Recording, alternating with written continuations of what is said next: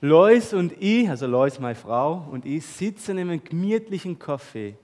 Und der Song und danach noch viele weitere Love, Love Songs laufen per Zufall im Hintergrund.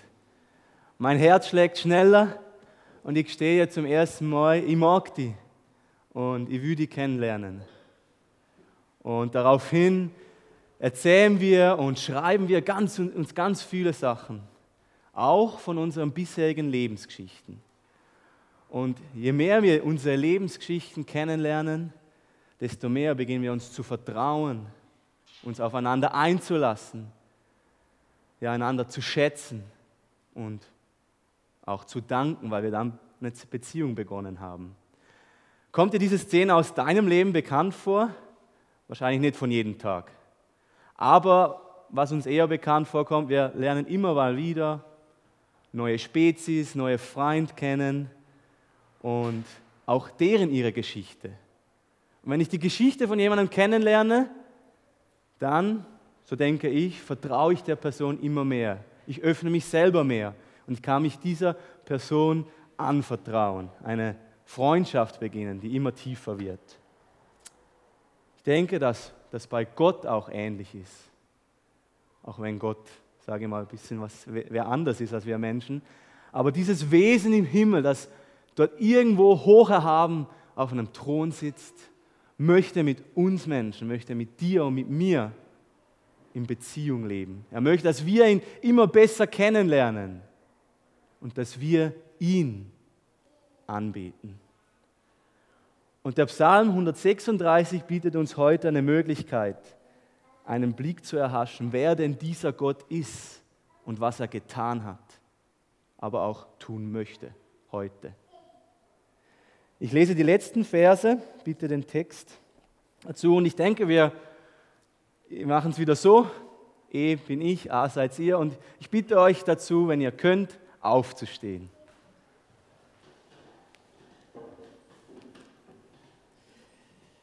Er dachte an uns in unserer Erniedrigung.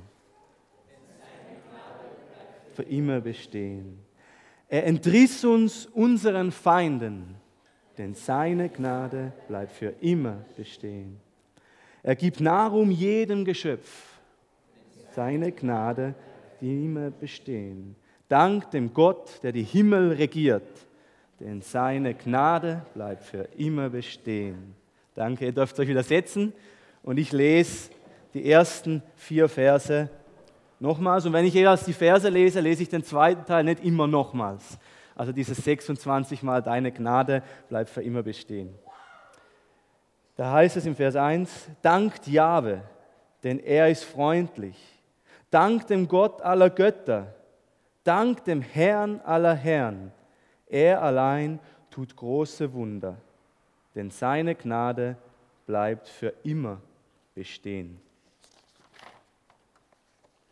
Jahwe ist freundlich, heißt es hier. Gott ist gut. Jahwe ist sein Name, man weiß nicht genau, was der Name bedeutet. Aber er stellt sich mal an einer Stelle vor und sagt im zweiten Buch von Mose, ich bin, der ich bin. Oder anders übersetzt, ich bin, der mit euch sein wird. Der Gott, der uns freundlich gesinnt ist. Und freundlich kann auch übersetzt werden mit gut. In anderen, in vielen Bibelübersetzungen steht da gut. Gott ist gut. Und gut meint, ist nicht etwas Banales oder Nichtsbedeutendes, sondern mit dem Wort gut wird beschrieben auf eine schlichte, aber doch bedeutende Art und Weise, wer Gott ist. Er ist alleine vollkommen gut. Das heißt dann aber auch, er definiert den Maßstab für das, was gut ist. Und das, was er tut, das ist gut. Gott ist in seinem Wesen das Gute, gut in, das Gute in Person. Alles, was er tut, ist gut, freundlich und zu bewundern. Vers 2. Er ist auch der Gott, der alle anderen Götter überragt. Gott ist ohne Konkurrenz.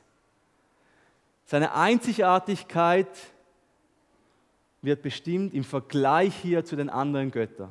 Götter von anderen Religionen.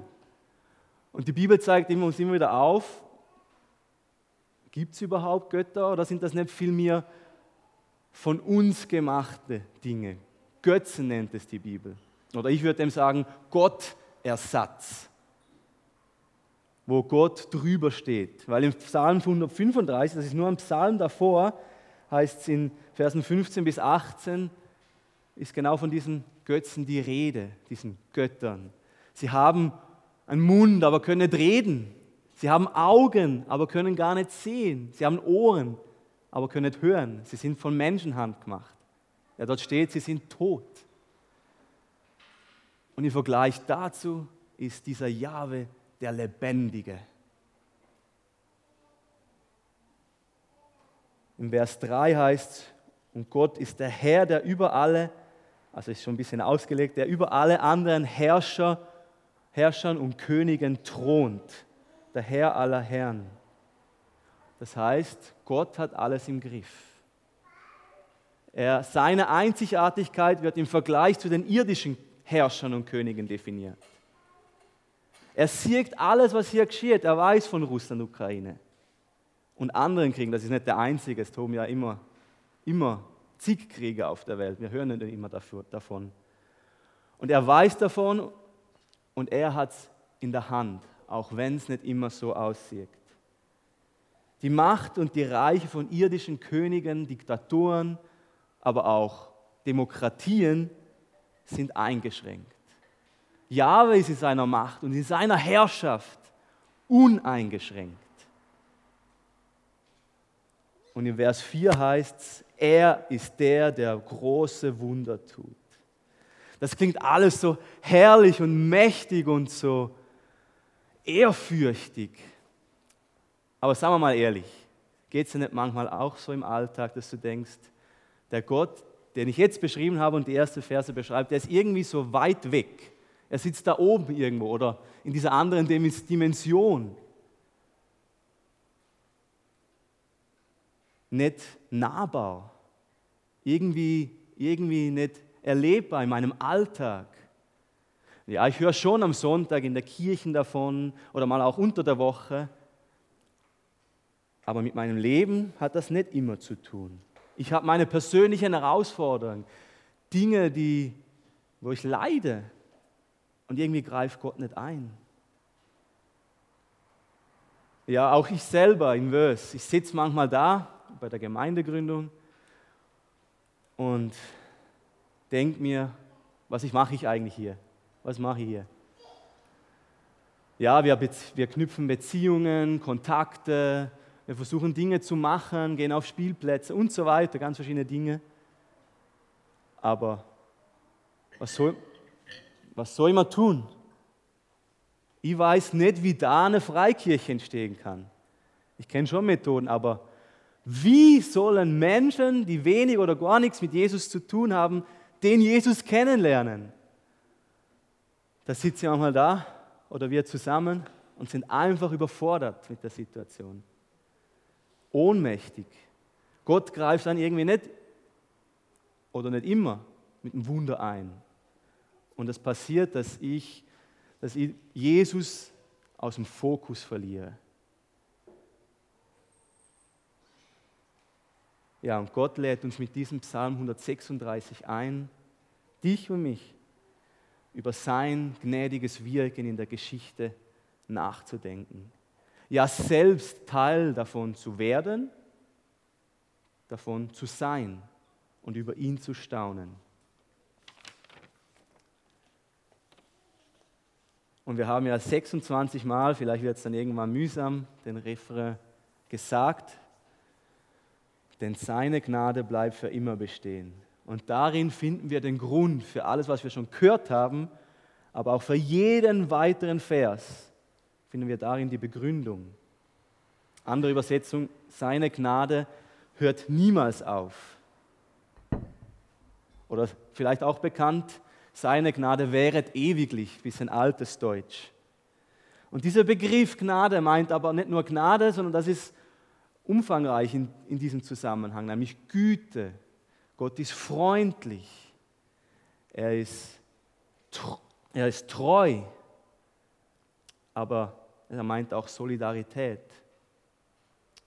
Also konkret gesagt heißt das, der Begriff meint, dass Gott mit uns Menschen in Beziehung leben will. Und das zeigt sich darin, dass er in der Bibel, in der Geschichte Bünde schließt. Er, er zeigt seine Liebe zu den Menschen und sagt, hey, ich will mit euch einen Bund schließen und ich bin, stehe treu dazu. Also er ist gnädig und er ist treu. Immer wieder zeigt er das. Auch wenn wir nicht treu bleiben. Ja, und er will sich uns zu erkennen geben. Das finde ich voll spannend. Gott eben bleibt nicht da oben, sondern er, er gibt sich immer wieder zu erkennen. Verschiedenste Menschen in verschiedensten Zeiten erleben ihn. Er begegnet ihnen, er redet mit ihnen. Er greift eben in ihren Alltag ein. Ja, er wendet das Geschick von ganzen Völkern. Er tut Wunder und vieles davon ist aufgeschrieben worden. Aber nicht alles ist erhalten, aber wir haben vieles davon hier, die Bibel. Gottes Wort, die Geschichte Gottes mit uns, Menschen. Oder ganz kurz gesagt, die Heilsgeschichte. Und Gott lädt uns mit den nächsten Versen, 4 bis 22. Wir werden nicht auf jeden detailliert eingehen, sonst sind wir morgen noch dran oder übermorgen. Aber mit diesen Versen lädt er uns ein, Blick in die Heilsgeschichte zu nehmen, in drei Abschnitten.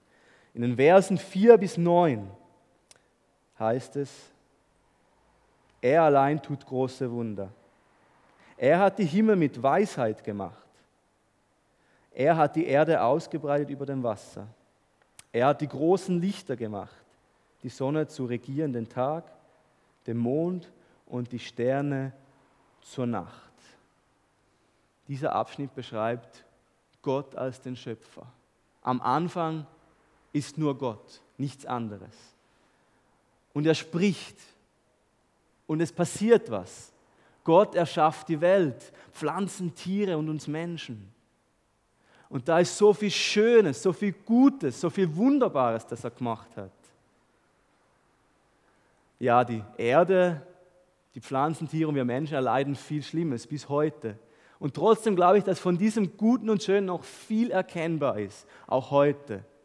Mir sind die Tränen schon mal gekommen, als ich am Meer stand und die Weite sah. Das sind Hinweise, dass da jemand dahinter steckt. Und spannend finde ich, dass in der Begründung dann eben der Grund nicht irgend die Größe und die Macht Gottes ist, dass er die Welt erschafft, sondern der Grund ist in seiner Gnade, in seiner Liebe und Treue. Darin findet sich der Grund, weil dass er die Welt erschafft, dass er dich erschaffen hat. Er weiß nämlich damals schon, wie es auskommen wird, dass die Menschen ihren eigenen Weg, dass wir Menschen unseren eigenen Weg wählen, dass wir meinen es besser zu wissen, dass wir uns eben solche Gottersätze, Ersatz machen werden. Aber das Spannende ist, er ist eben gnädig und treu und er macht es trotzdem. Er erschafft alles. Gut und schön. In den Versen 10 bis 16 gibt es einen Sprung. Man könnte dazwischen auch einiges noch berichten, aber das macht der Psalm nicht. Da heißt es, er schlug die Erstgeburt der Ägypter und führte Israel heraus mit siegreicher, gewaltiger Macht. Er hat das Schilfmeer zerteilt und Israel mitten hindurchgeführt. Er trieb ins Schilfmeer Pharaos her und führte sein Volk durch die Wüste. Gott wählt sich später von den Menschen ein unbedeutendes kleines Völklein aus die Israeliten. Und die werden, sind dann irgendwann gefangen in Ägypten. Sie sind Sklaven, werden unterdrückt, unter Peitsche wird gearbeitet. Schwere Lasten, aber Gott greift ein. Er tötet die Erstgebor erstgeborenen Kinder von den Ägyptern. Er führt sie hinaus durchs Meer. Dort stirbt das Heer von Ägypten und führt sie durch die Wüste.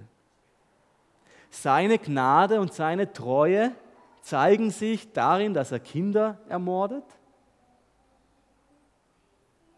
Es zeigt sich in dem, dass er ein ganzes Heer sterben lässt im Meer. Ja, ich verstehe das nicht immer, was ich lese oder was Gott getan hat. Ich tue mir schwer damit manchmal.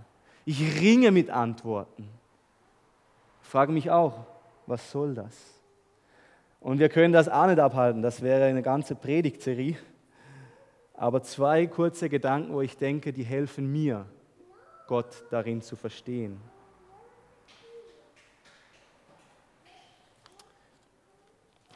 Ja, die Ägypter waren ein brutales Volk, das nicht nur die Israeliten, sondern andere Völker unterdrückten. Die haben ihr Reich kriegerisch ausgebreitet, aktiv, haben Völker einverleibt, versklavt und lange Zeit unterdrückt. Das war bei den Israeliten auch so. Bis zu dem Punkt, es wurde so schlimm, wo eben der Pharao anordnet, dass, weil die Israeliten so viele Menschen werden, dass die erstgeborenen Buben von den Israeliten getötet werden.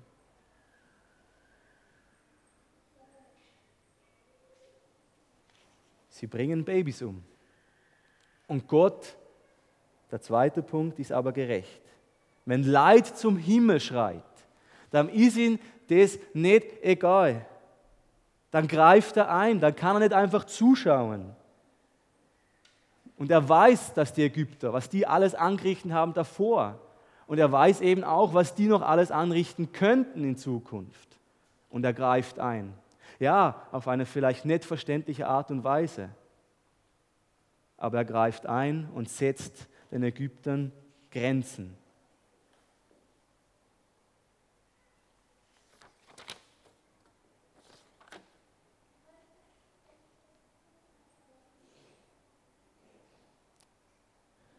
Ja, Jahwe befreit und rettet sein Volk. Das Spannende ist jetzt, die erleben Wunder, zehn Plagen. Die werden rausgeführt aus dem Land durch die Wüste hindurch. Und was passiert da? Das Volk beginnt an zu sudern. Kennt ihr das? Zu raunzen, zu murren. Es passt ihnen nicht. Irgendwie jammern, genau. Und sie lehnen sich wieder gegen Gott auf. Die gleiche Geschichte wieder. Sie machen sich eigene Götter, so eine goldene Statue, so ein Kalb und beten das an und denken, das hat sie rausgeführt. Irgendwie vergessen sie, wer dieser Gott ist, der der Befreier von ihnen ist. Begeben sich auf eine andere Schiene. Aber Gott ist treu und führt sie eben trotzdem raus. Und er führt sie durch die Wüste hindurch. Er ist gnädig, er lässt sie einfach da liegen und sagt, okay, es seid mir egal, ich gehe weiter, suche mir ein anderes Volk. Nein, er bleibt gnädig und treu und befreit sie auch immer wieder. Verse 17 bis 22. Da geht es darum, dann, was nach der Wüste kommt, nämlich wie er sie ins Land hineinführt, das er ihnen versprochen hat. Er ist es, der große Könige schlug und mächtige Herrscher besiegte, den amoritischen König von Sichon und Og, den Herrscher von Baschan. Ihr Land wurde Israels Besitz. Sein Diener Israel empfing es, empfing es als Erbe. Er führt sie zum Land und da stehen Völker und Gott schenkt den Sieg. Die Völker werden vernichtet und er führt sie ins Land hinein. Er gibt ihnen dieses Land das so wunderbar ist. Auch da wieder das gleiche wie vorhin. Gott zeigt seine Treue und Gnade zu seinem Volk, indem dass er andere vernichtet. Ich bleibe auch da bei zwei kurzen Gedanken. Und wir können gerne danach darüber reden, wenn du möchtest. Aber jedes Volk hat irgendwelche Gottheiten damals schon gehabt, auch heute noch. Und die damals, die hatten nicht unbedingt die liebsten und freundlichsten Praktiken und Rituale. Das fing an bei, dass Priester sich aufgeritzt haben und sich in Trance gedanzt haben, dass sie irgendwie was von Gott hören und in Kontakt mit ihm kommen. Also da floss Blut runter. Sie verstümmelten sich ein Stück weit. Und es geht bis dorthin, wo diese Völker für ihren Gott Menschen geopfert haben, Kinder ins Feuer geworfen haben um Gott zu besänftigen oder was auch immer zu tun. Und auch da, das ist Gott nicht egal. Er greift ein. weil er der Gott des Lebens ist. Und der zweite Punkt ist eben, weil er will, dass ihn aber auch die anderen Völker kennenlernen. Er gibt Chancen. In Ägypten war das schon. Er gibt ihnen neun oder mehr Chancen, neun Plagen zuvor, wo sie das Volk ziehen lassen können. Wahrscheinlich davor schon. Die sind ja schon 400 Jahre dort. Die erleben dieses Volk, dass es anders ist. Aber nein, Ägypten bleibt stur, bleibt stolz, will nicht einen anderen Gott, sich nicht einlassen auf diesen Gott der Israeliten. Und so ist es auch bei den anderen Völkern. Und Gott will trotzdem, und wahrscheinlich ist es auch geschehen, dass einzelne Menschen ihm begegnen können. Vielleicht war es so, dass einzelne Ägypter gesagt haben, okay, ich gehe mit den Israeliten mit daraus. Ich glaube, es gibt keine Bibelstelle dazu. Ich weiß es jetzt nicht ganz sicher. Aber er will, dass Völker und aber auch der einzelne Mensch ihn kennenlernen kann. Ja, er besiegt die Völker, führt sie in ihr Land hinein und dann ist spannend, dass das, was alles geschieht mit den anderen Völkern, das beschreibt auch die zukünftige Geschichte seines Volkes. Weiterhin. Sie fangen wieder an zum Jammern, zu sudern, machen sich wieder eigene Götter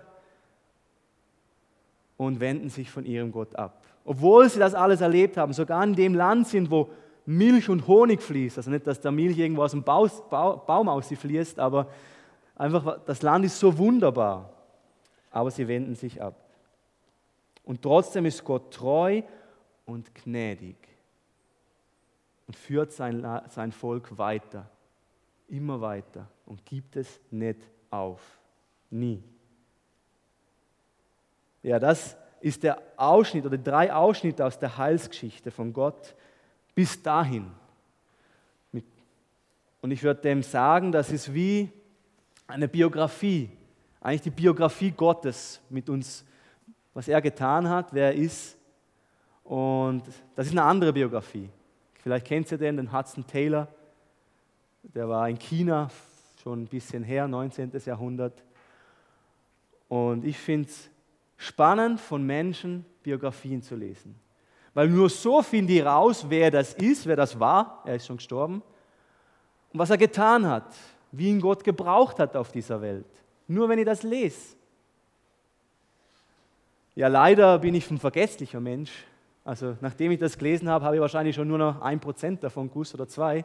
Heute vielleicht ist es 0, irgendwas. Aber als ich es gelesen habe, habe ich begonnen darüber zu staunen, wer diese Person war und was Gott getan hat.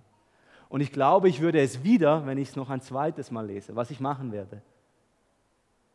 Wenn ich die Biografie lese, staune ich darüber, was da geschehen ist. Und der Psalm 136 lädt uns eben ein, über die Biografie Gottes zu staunen. Was er, wer er ist und was er getan hat. Da steht alles da drin oder eben vieles davon. Aber auch da, ich glaube, wir, wenn wir es lesen, vergessen wir doch manchmal einiges. Also mir geht es so.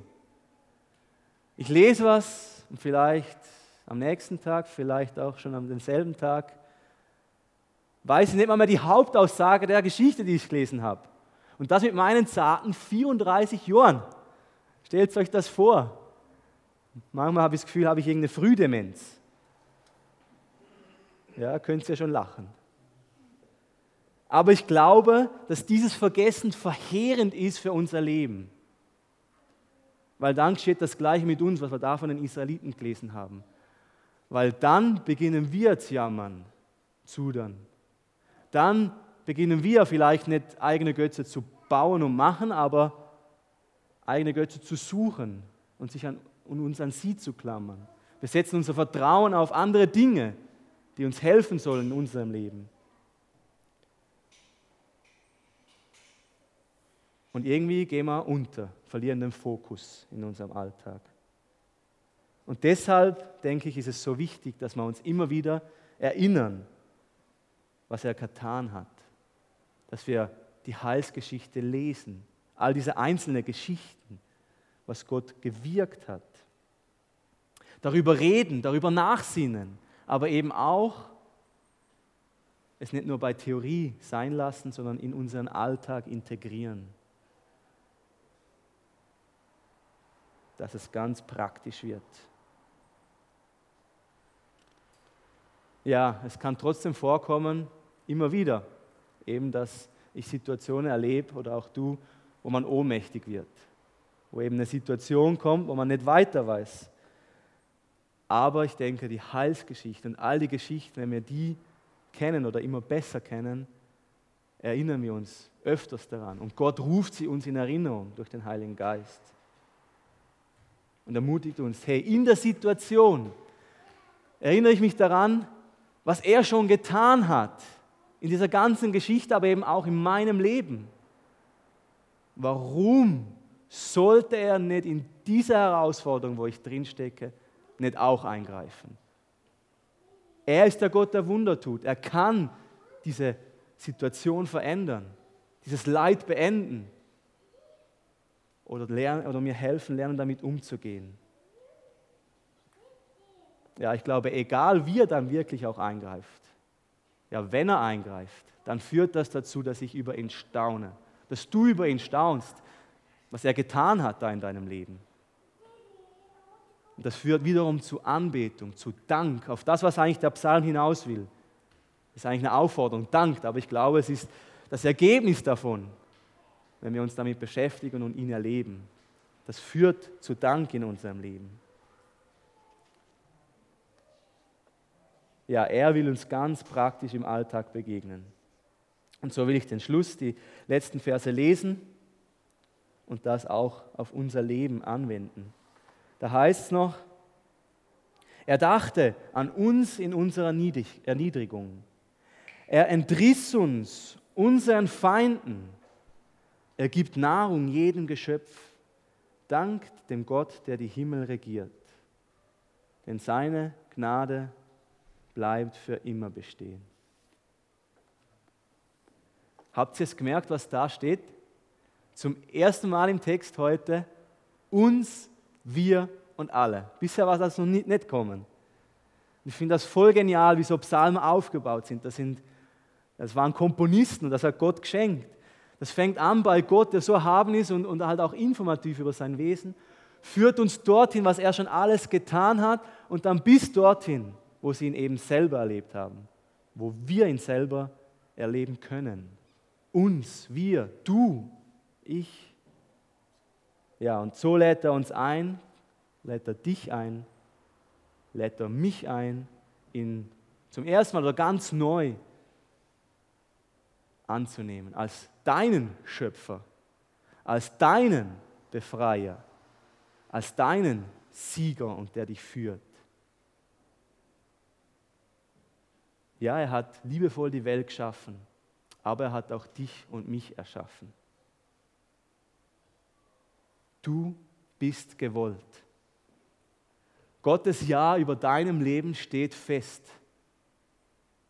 Du bist wichtig für ihn. Er möchte Beziehung mit dir haben und er möchte mit dir etwas tun auf dieser Welt. Ja, er will dein Schöpfer sein und bleiben.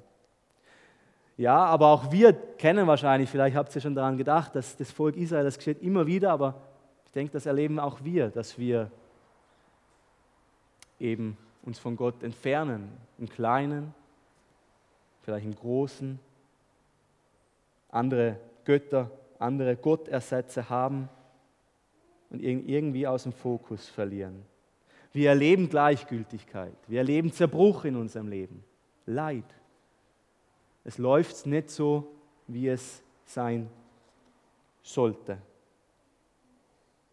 Und wir tragen unseren Teil dazu bei. Und trotzdem hat er Ägypten befreit und trotzdem will er dich oder hat er dich erlöst, befreit.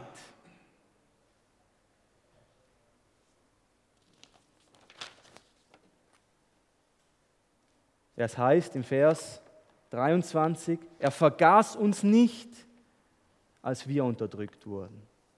Er sieht unseren Zerbruch. Er sieht dein Zerbruch, dein Scheitern. Auch dein Gefangensein in Dingen, die dich von ihm abhalten.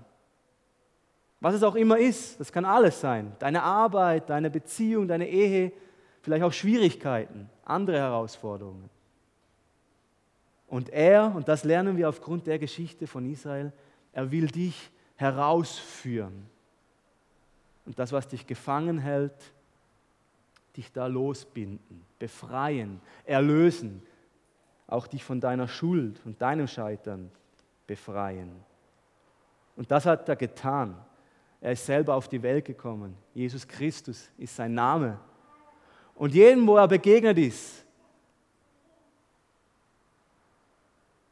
da hat er Vergebung ausgesprochen, hat von Schuld befreit, hat geheilt, hat befreit. Und er ist bis zum Tod am Kreuz gegangen für uns. Und dort nimmt er all das, all das kaputte Scheitern, auch unseren Beitrag, den wir geleistet haben an dem Scheitern, nimmt er auf sich und trägt es am Kreuz für uns. Aber nimmt es mit ins Grab und bietet dir Vergebung, ja Befreiung an, an diesem heutigen Tag.